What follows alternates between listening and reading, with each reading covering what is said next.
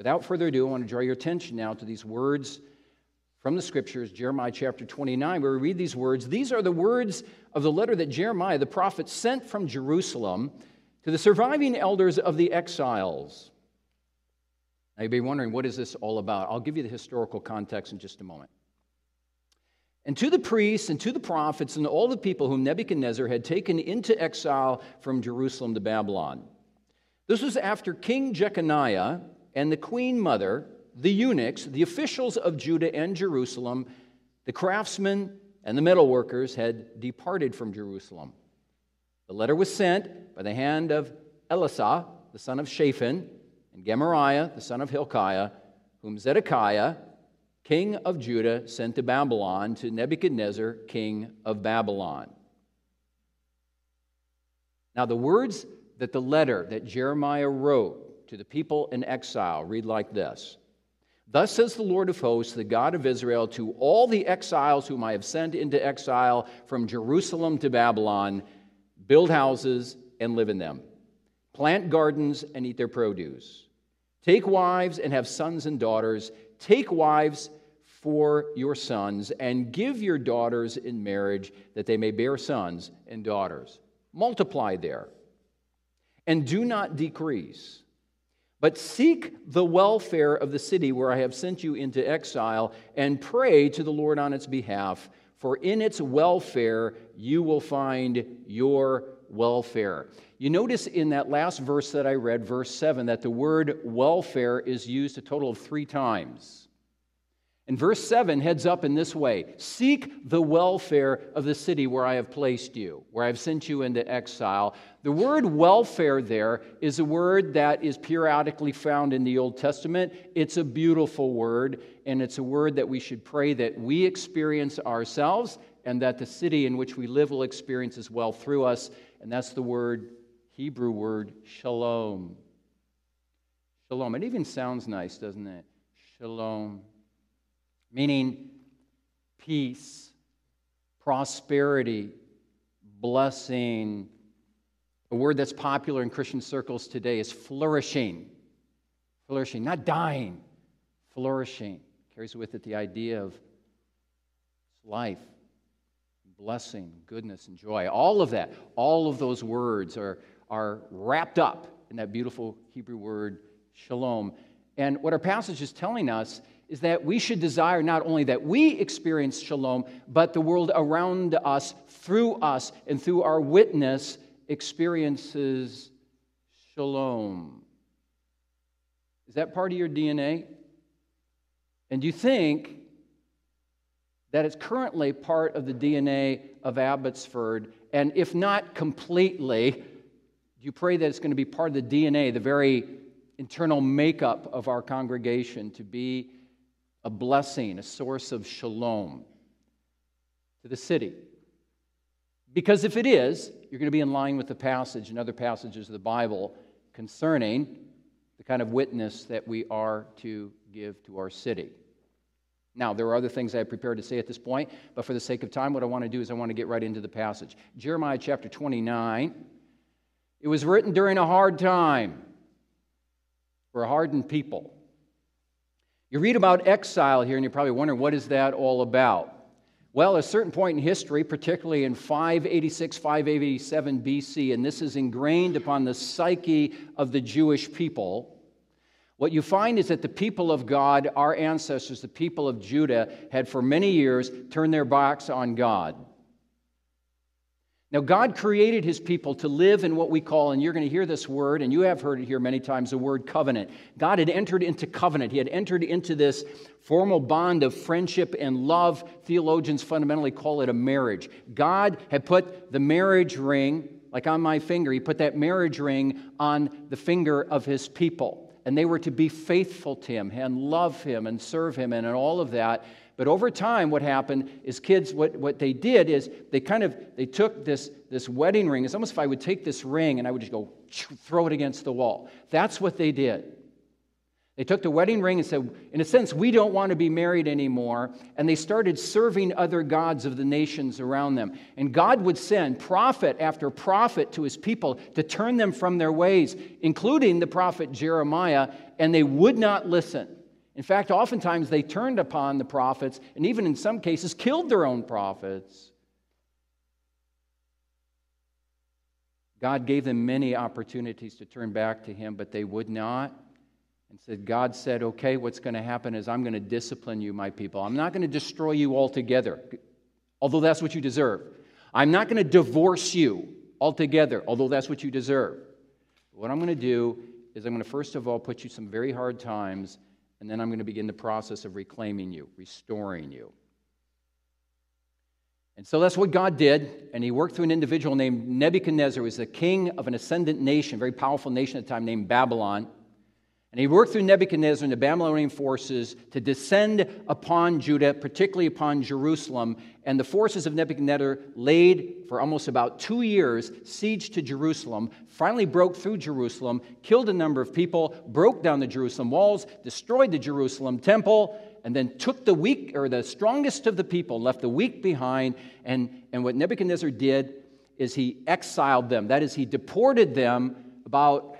You got to bear with me because you know I come in as an American pastor. I'm still trying to figure out kilometers. So I'm just going to use miles for this point, okay? But he sent them about a thousand miles away to the nation of Babylon, in particular the capital of Babylon, which the city was named Babylon as well. So a thousand miles away. And, and, and the, the people really didn't understand the severity of God's discipline. Why are you, why are you being so hard on us?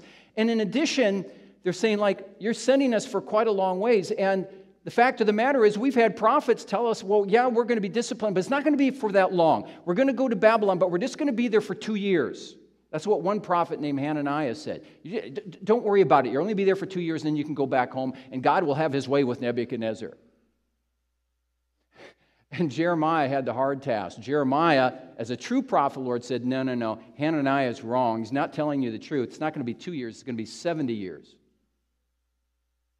Now, you imagine that. Put yourself in the position of the people of Judah. Imagine if, if we and a number of churches in Abbotsford kind of turned our backs on God, and God said, okay, you're going to get punished, and what I'm going to do is I'm going to send you a thousand miles away. And I Googled that, and first of all, I tried Winnipeg, but that's more than a thousand miles, and then I found right about a thousand miles away is Regina, Saskatchewan. I don't know if you've ever been there, but maybe you can picture that. That's a long haul, different culture, different type of people, different terrain. God says, that's where I'm going to send you. And I'm going to send you not for a couple of years, but for seventy years. So you, and if you're married, your kids, you're going to go to Regina, Saskatchewan, and you're going to be there till two thousand ninety-two. It's a long haul. Now, you th- let that sink in a little bit. Let's say you're young. Let's say you're a young couple in your twenties. Married, got little kids. God says, I'm going to send you to Regina. You're there for seventy years. That means that your kids, because they're young yet, aren't going to remember much about Abbotsford. They're only going to know Regina. And also that, uh, also this, um, your grandkids are also going to be born there. And then the next generation is going to know Regina as well. But then at that point, if they heed my call to go back, then they get to go back to Abbotsford. But then you think, what are they going to know about Abbotsford? seventy years is two and a half generations. Wow. Okay, so we let that sink in. That's not good news, is it? And it wasn't for the people of Judah years ago. The people of Judah, of course, then, and this is where our text comes in, the people of Judah are going to be wondering, okay, now that we're there, like you and I, in Regina, Saskatchewan, now that we get here, by the way, we didn't drive there, we have to walk all the way there. Now that we finished that difficult journey and we're in Regina, how are we going to live our lives? And how are we going to, how are we going to relate to the culture of Regina? Or let's get back to the people of Judah. How are we going to relate to the people of Babylon? It's a totally different country. Different language, different cultural customs, different way of doing things. So, so Jeremiah knew that they were, they were wrestling with this question, how do we relate to the culture? By the way, Daniel, the book of Daniel, is also about when he was in Babylon trying to figure out, how am I going to relate? So do we just kind of suck it up, as it were, and just figure we're there and we're going to dig in our heels and we're going to do the best we can? Or are we going to fight against this culture because we want to maintain faithfulness as God's people? Or over time, do we just kind of settle in and say, you know what, we're there for seventy years, got to learn the language, got to learn the culture, got to learn the ways of the world in which we're living? For those of us who come from, by the way, Dutch background, and I read up on this as, as part of the kind of the American Dutch scene where a lot of the immigrants came in the eighteen hundreds, Um, a lot of the times, the people were encouraged to maintain their distinctiveness, to maintain antithesis. You, you, don't, you don't want to enter into American culture, because if you do, you will become worldly. There was a, there was a certain legitimacy to that. But what ends up happening is you, get, you end up kind of getting holed up. You see, in Christian circles, and I want to get to the text, in Christian circles, oftentimes there have been There are many responses to the culture, but there have been two fundamental responses to the culture. One is a form of what we call separationalism. I don't even know if that's a proper word. Maybe uh, a better word is where they would send, they, they, they would, there was a sense of a withdrawal from the culture. So what we're going to do is we're going to develop our faith, we're going to develop our church culture, and what we're going to do is we're going to remain faithful to the Lord, and we're going to maintain the antithesis, that is, the contrast between us and the world. Because we and our children and our grandchildren, we don't want to become like the world. We don't want to have them become, the old term is worldly. There's a certain legitimacy to that. On the other hand, what you find, and this is usually oftentimes in more liberal circles within Christianity, there's a There's an undermining of the distinctive nature of the church and our Christian commitment. And what happens, we start to enter into the language and the culture and the dress and the lifestyle of the culture around us, so that we don't withdraw, but instead what happens is we accommodate. There's a lot being written uh, in Christian circles today about what's called deconstruction in the lives of those in their twenties and their thirties. Um, deconstruction is where younger people over time fail to see and experience life in the church and also the relevancy of the church for the world. And rather than being a part of a good, distinctive community, what happens is they start dabbling with the language and the culture and the dress and the ways and the music. And what happens over time is that they begin to de- deconstruct. It is the faith begins to become dismantled bit by bit by bit in their life. And before you know it, they finally stepped outside the church, and now they're fully, fully into the world. They deconstructed. In a sense, what we have to say is a plague on both your houses. We have to be distinct, but we can't withdraw from the culture in such a way that we have no bearing on it. On the other hand, we also realize very much so that we can't accommodate to the culture, because then we end up becoming worldly. So what's the alternative? What's the answer? The answer is one which one man called a faithful presence within the culture, that we remain faithful and antithetical, a contrast community within the culture, but at the same time realize that we have an obligation to the culture, to the world, and the city in which we're living in, to be an agent of shalom or grace within that culture. Take a look at verses four through seven. You got those up there, okay? Notice verse four. Thus says the Lord of hosts, the God of Israel. Now remember, this is Jeremiah's message to the people of God in exile.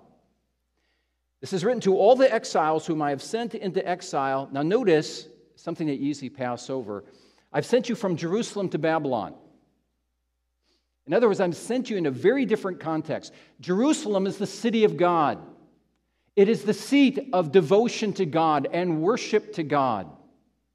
It is the seat of love and worship and growth for an antithetical contrast community. And God's saying, I'm taking you from all of that, and I am sending you to a very different city, the city of Babylon. It is not the city of God, it is the city of man. It is not the city of the worship of God, but the worship of man. It is not the seat of humility, but it's the seat of pride and the glory of man. You see how he's putting them in a very different context? I'm sending you from Jerusalem to Babylon. Now, when you're in Babylon, do this. Very simple. Build houses, live in them, plant gardens, eat their produce, take wives, have sons and daughters, take wives for your sons, and give your daughters in marriage, that they may bear sons and daughters. Now, multiply there. Don't think we're here for just a very short time. We're not going to have kids while we're here. Once we get back to our homeland, we're going to have kids. No, no, no. You're not going to be there for a couple of years. You're going to be there for seventy years. Do what you normally do. Fall in love.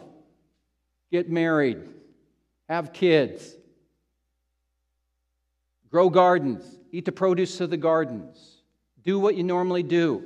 Build up your tribe. Develop those cultural customs. Remain an antithetical contrast people. Remain a faithful people.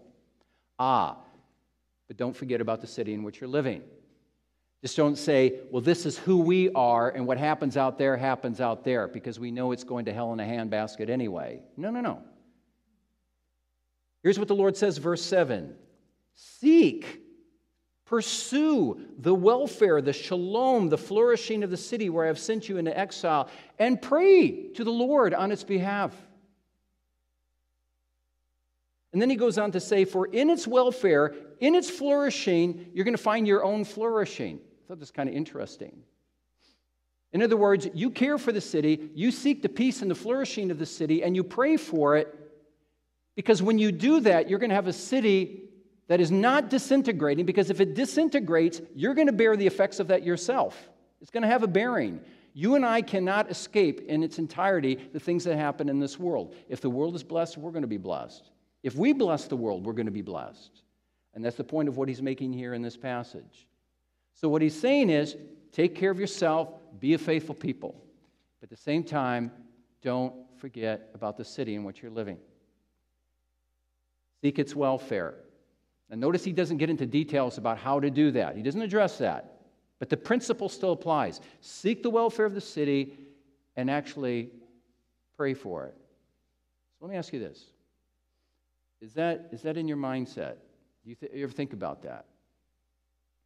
How do you view yourself, and how do you view your, your, your, place, your place in Abbotsford or whatever city you're from? You view yourself here as just kind of a citizen, or as an agent of grace? Do you view yourself as just a member of Pathway, or if you're visiting from another church, a member of that particular church that you're a part of, or do you also see your obligation to be an agent of shalom in that part of the world where God has placed you?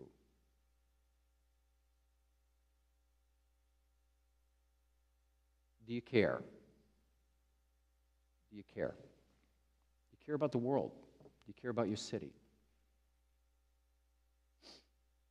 You know, um, when you do a bit of reading in history, particularly about the early church, you see, um, you see this about the early church. You see that they had, and I don't know how well developed it was, but they had a fundamental understanding that they were not to be a part of the world, that they were a distinct community.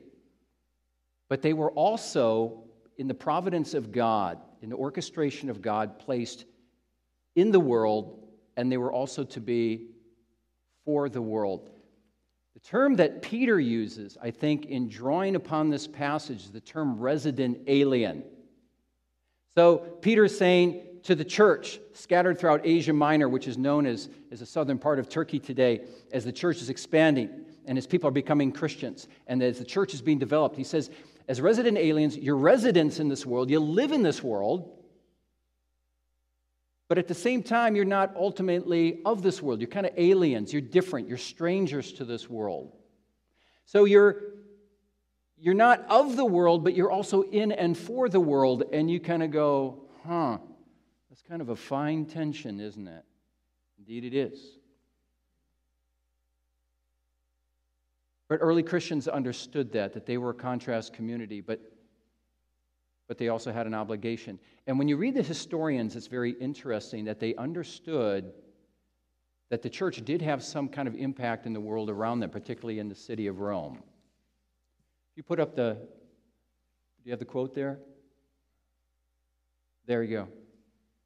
This is what one historian wrote. He said, the church was almost invisible, but she was there at work. In secret, she worked out a remedy for the gravest of ills that plagued Roman society.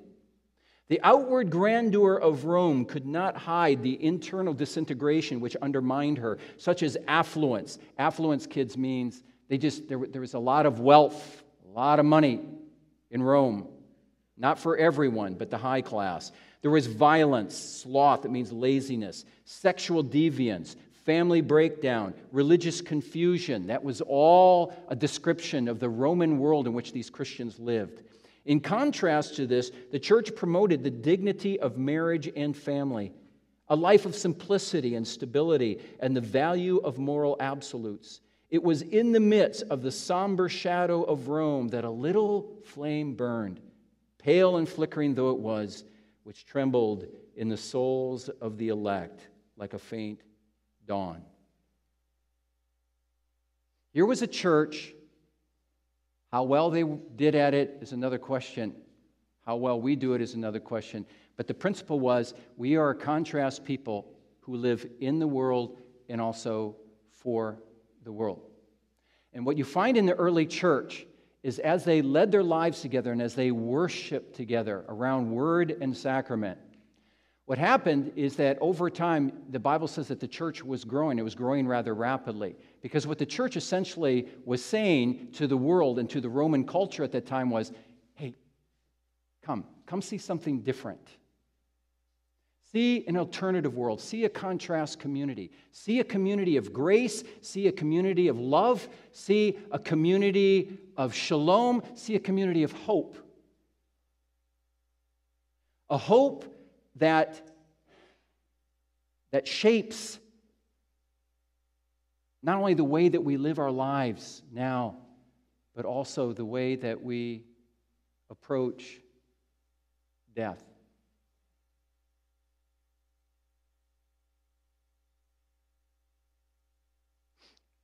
Now, I want to I want to show you something here. Don't do this all the time, but it, but um, this morning we're going to I'm going to I'm going to show you something. It's a brief one minute sixteen second video. Um, I got the permission for this video uh, this past week from the woman who is a part of this video. And the reason why I want to show you this, and kids, I want you to look closely at the video too, because it's going to show you the difference between how a Christian approaches death and a burial, and how the world approaches it. And the responsibility that we have in this world to show the world that we are a community of life in this life as well as the life to come.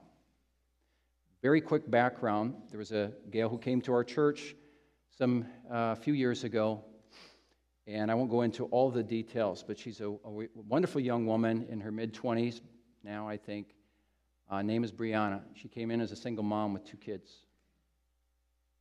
And um, she was converted, and she joined our church. And one day, she called me and said that her brother had been shot and killed. She came from a very rough family, not a Christian family, and her brother was shot in a drug deal gone bad. He's probably in his mid to late twenties. And the mother really didn't have much to do, as I understand it, with the Christian faith or the church, but the mother... Uh, she said, would like a man of the cloth to perform the funeral and the burial. Now, what ministers do is they'll usually take hold of opportunities like that, because at a funeral and a graveside service, you have a wonderful opportunity to bring the gospel to bear upon matters of life and death. And so that's what I did. So I did the funeral. And what you're going to see now is, I took a bit of a video, many people were taking a video of the graveside service. And I want you to listen. There's a, there's a plane that goes through, a jet that goes overhead.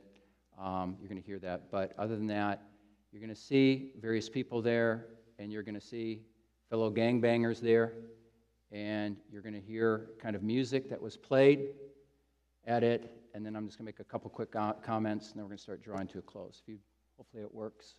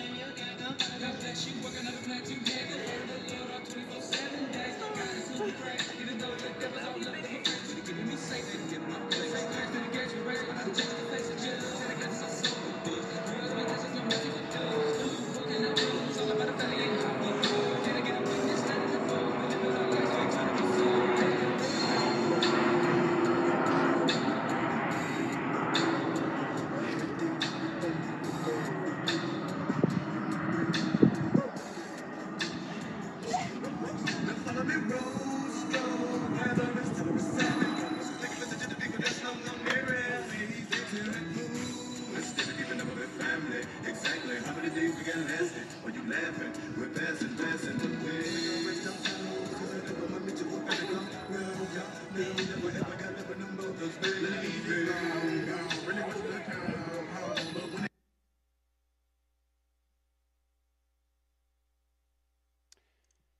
You know, um, when you're in a situation like that, you just just want to weep over that.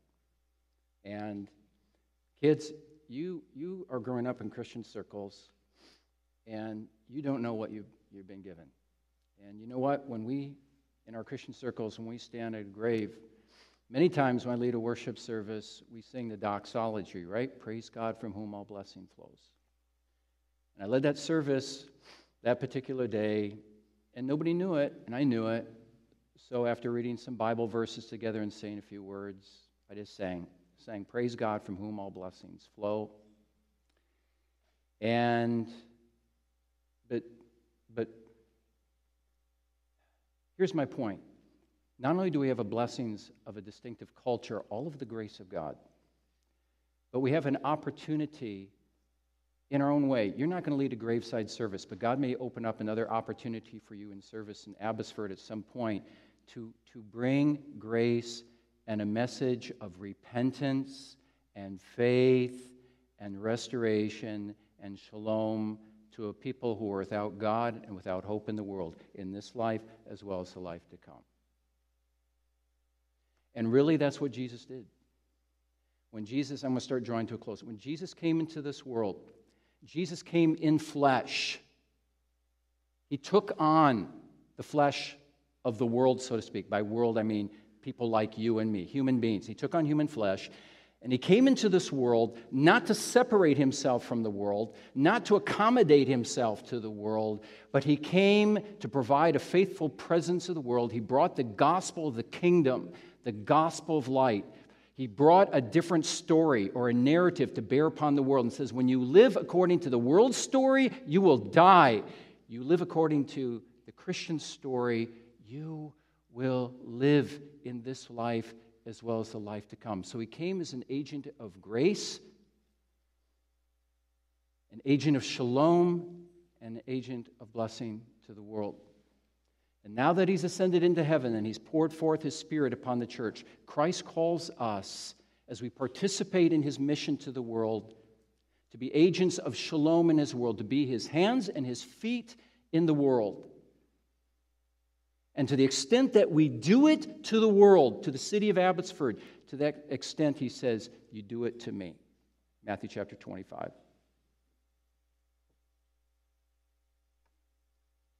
Those people who have received grace, and as a people, I trust many of us who know shalom. And if you don't, if you don't know Jesus, you don't know what it means to repent and believe and to embrace Jesus in the Christian faith, well, then you see me. You talk to me either today or in the weeks to come, okay? But many of us do know that shalom, and many of us do know that peace and that flourishing. And may it be that God creates a deeper burden within us to share that grace and that shalom, not only with each other, but for the city in which we live. Let's, let's pray. We have to celebrate the Lord's Supper. We're going to do that soon. Heavenly Father, what a blessing it is to be a contrast people. It is all of your electing grace, and we praise you for that. We thank you for your predestinating love, whose origins in eternity but expressed in time. We thank you for all the blessings of belonging to Jesus and for the flourishing that you bring to our lives as singles, as parents, as children.